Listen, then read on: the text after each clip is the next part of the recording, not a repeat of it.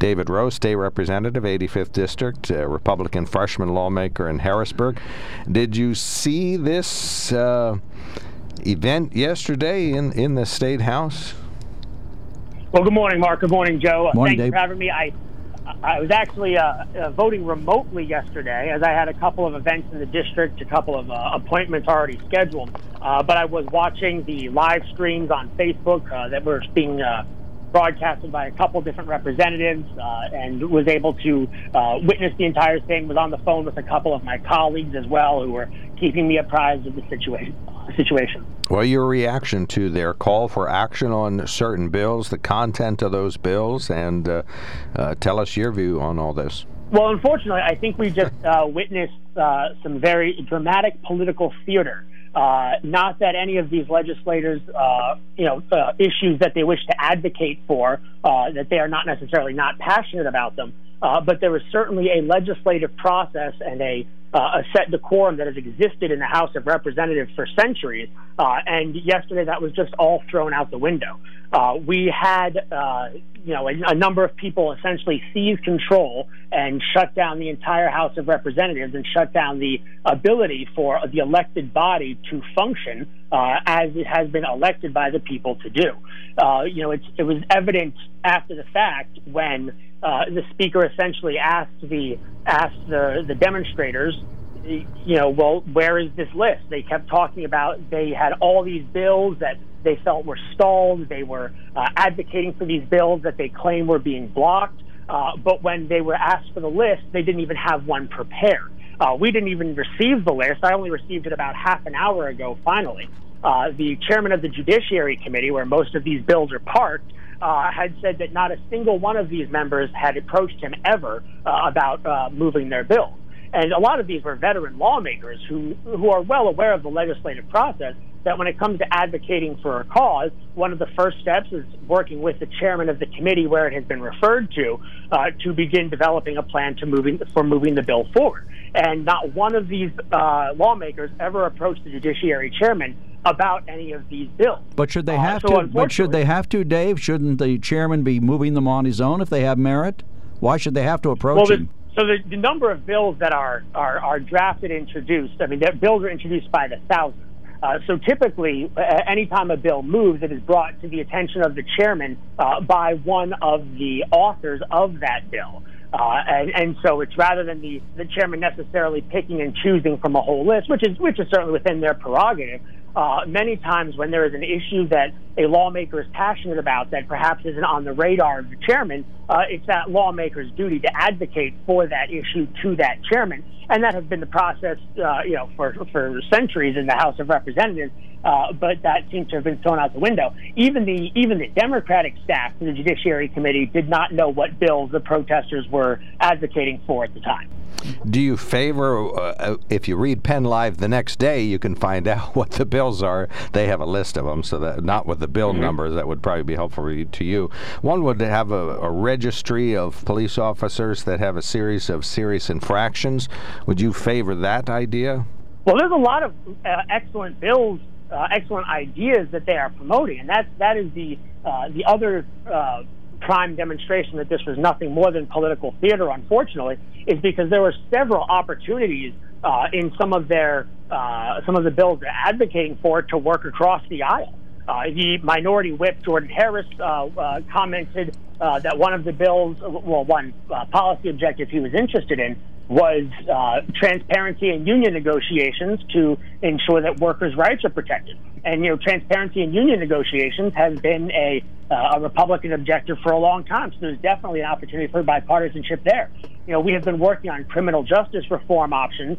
You know, if it's you know, reforming civil asset forfeiture or banning no-knock warrants, there are there are lots of, of policy objectives that are bipartisan in nature. Uh, and at no point was I or any other uh, Republican member approached uh, by these uh, by these lawmakers to to co-author or to co-sponsor or to work together on any of these issues that many of them well, we could have worked across the aisle on. You used the word you could have worked worked across the aisle on. Does that indicate that the feeling on the Republican side now is so bitter they don't even want to have a legitimate discussion with these people or the pro- protesters about their issues? No, absolutely not. In fact, we uh, we just had a uh, a caucus early this morning, uh, and we were you know discussing a lot of the issues, and, and some of the issues uh, we were actually already working on. Uh, and so the uh, a lot of the issues that they are passionate about, you know, we have a respect for that and a lot of the issues we can definitely work on. Uh, but uh, you know, uh, commandeering the rostrum uh, and essentially shutting down the functions of the House uh, sets a very dangerous precedent going forward uh, to where policy and uh, the uh, scheduling of bills has been determined uh, by the Speaker and the leadership, which is determined by the majority party, which is determined by the voters of Pennsylvania. And so uh, the the solution to this issue uh, is, you know, the the uh, policies that the Democrats have been advocating for has not allowed them to have the majority in the House. And the solution is not for them to simply seize control of the rostrum in defiance of the voters of Pennsylvania, uh, because that does set a very dangerous precedent going forward to whoever can get the most people at the rostrum first decides what happens. Uh, and that's going to be a very disorganized uh, House of Representatives very quickly. But don't you have a sergeant at arms who would have been responsible for maintaining order in the chamber? Yes, and the sergeant of arms uh, serves at the pleasure of the speaker. Uh, and I, while I would not necessarily want to speak for uh, speak for Speaker Turzai, uh, I believe that his intent, uh, I believe he realized. that they were hoping that this stunt would get them a significant amount of press, and I think that the speaker thought that uh, uh, perhaps forcibly removing them from the rostrum would only uh, exacerbate that. So he uh, instead opted to allow them their their time to uh, speak and to demonstrate. Uh, and I'm, I'm, not sure if you saw it, the speaker himself offered some words to try to diffuse the situation and to try to bring them to the table for a discussion. and the lack of preparation when it came to having that meeting, where they didn't even have their list of bills prepared, uh, would seem to suggest that they were expecting to be forced off the rostrum and they weren't expecting any sort of uh, conversation to take place after the demonstration. Well, you can't deny that they got everybody's attention. From that standpoint, oh, it worked. They certainly did, although I, am not sure if it's a, again, it sets a very dangerous precedent going forward. Uh, you know, in, at some point in the near future, uh, at some point in the future, as always happens, you know, I'm sure the uh, the General Assembly might be in Democratic uh, majority hands as these things go back and forth from time to time. You know, the political pendulum swings, and I would wonder if the uh, the House Democrats would uh, be so uh, enthused about civil disobedience uh, if the pro-life caucus were to block the operations of the House until the heartbeat bill was run, or if the Second Amendment caucus was to block operations of the House until constitutional carry was passed. Uh, and so the Democrats need to keep in mind that these sort of tactics uh, might play well to the media in the short term, uh, but in the long term, they need to consider the ramifications of their actions. Good point. Would there ever be a point where you would speak out a turn or demonstrate or seize the rostrum or break ranks uh, from your fellow Republicans if you felt super strongly about some particular issue or bill that wasn't getting addressed or institution or systemic issue that was being ignored? Is there anything in your life that you feel so strongly about that you'd be willing to demonstrate? Well, I think that it's very important to maintain and respect the, the rules and the procedures uh, uh, that we have established in the House of Representatives. And there are several issues, as, as, as you both know, that I am very passionate about. Uh, uh, that you know I have been frustrated, have not been I've run in the House. There's, there's two bills I just mentioned: the constitutional carry bill, uh, the uh, heartbeat bill, bills that I'm very passionate about that haven't been run.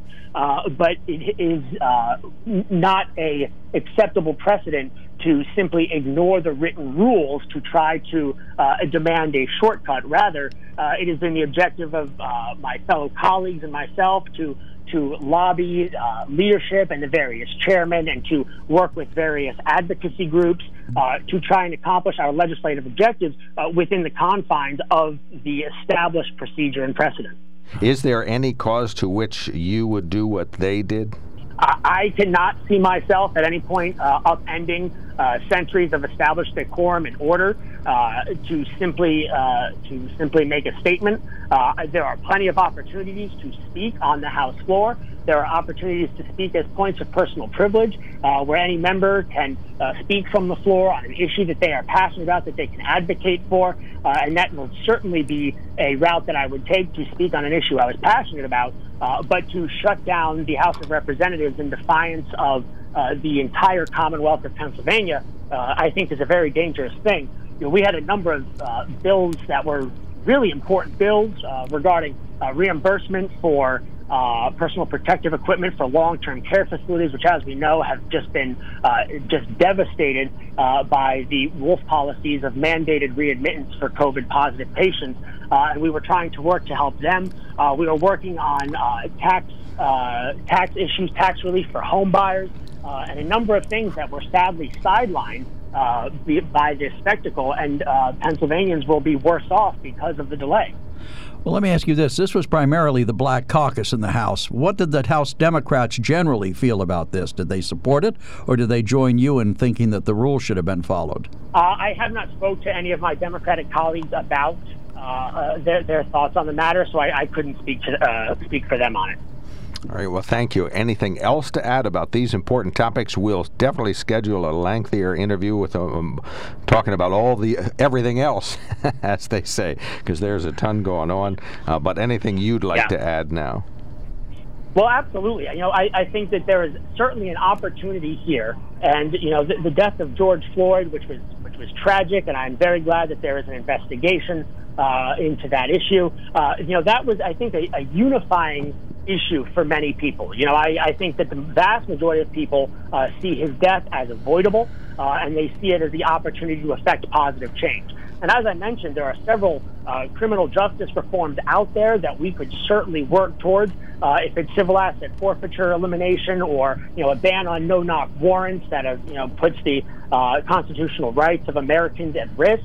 You know, the the the, uh, the passion behind the, the, the death of George Floyd would have definitely been something that could have allowed us to make significant progress forward on a lot of these issues.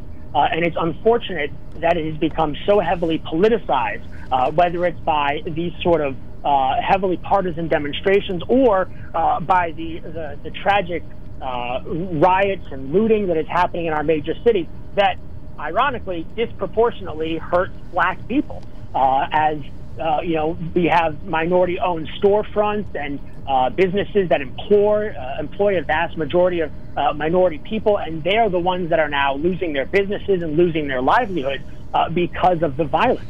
And so we have this uh, contrast between the peaceful protesters that would be able to perhaps find common ground when it comes to criminal justice reform that Republicans have advocated for for years uh, and then we have the other side of it, which unfortunately is hamstringing what could be a potentially uh, golden opportunity to make real positive change uh, in the criminal justice arena that the Republicans have been working to for a long time. You know, President Trump did lead uh, lead the way on signing several criminal justice reform bills in Pennsylvania. We have the Justice Reinvestment Initiative bills uh, that uh, were a huge role. And so these are the sorts of things that we could be working together on. And I would hope that in the future, uh, that you know, our, my fellow lawmakers would be more interested in in harnessing that passion for making positive change than they are for just getting headlines. All right, we'll keep in touch. Do check back in. Put put on your calendar in the next. Uh, I was going to say 90 days, but in the next two weeks, check back in, and we'll we'll visit some of these bills, plus the bills you're talking about that uh, you're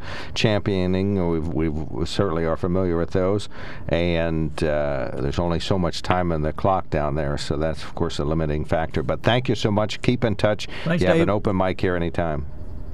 Absolutely. Thank you very much for having me. Have a wonderful day, guys. You Thank too. You. David Rose, State Representative, freshman and Republican in the 85th District. He lives out of Lewisburg, business person.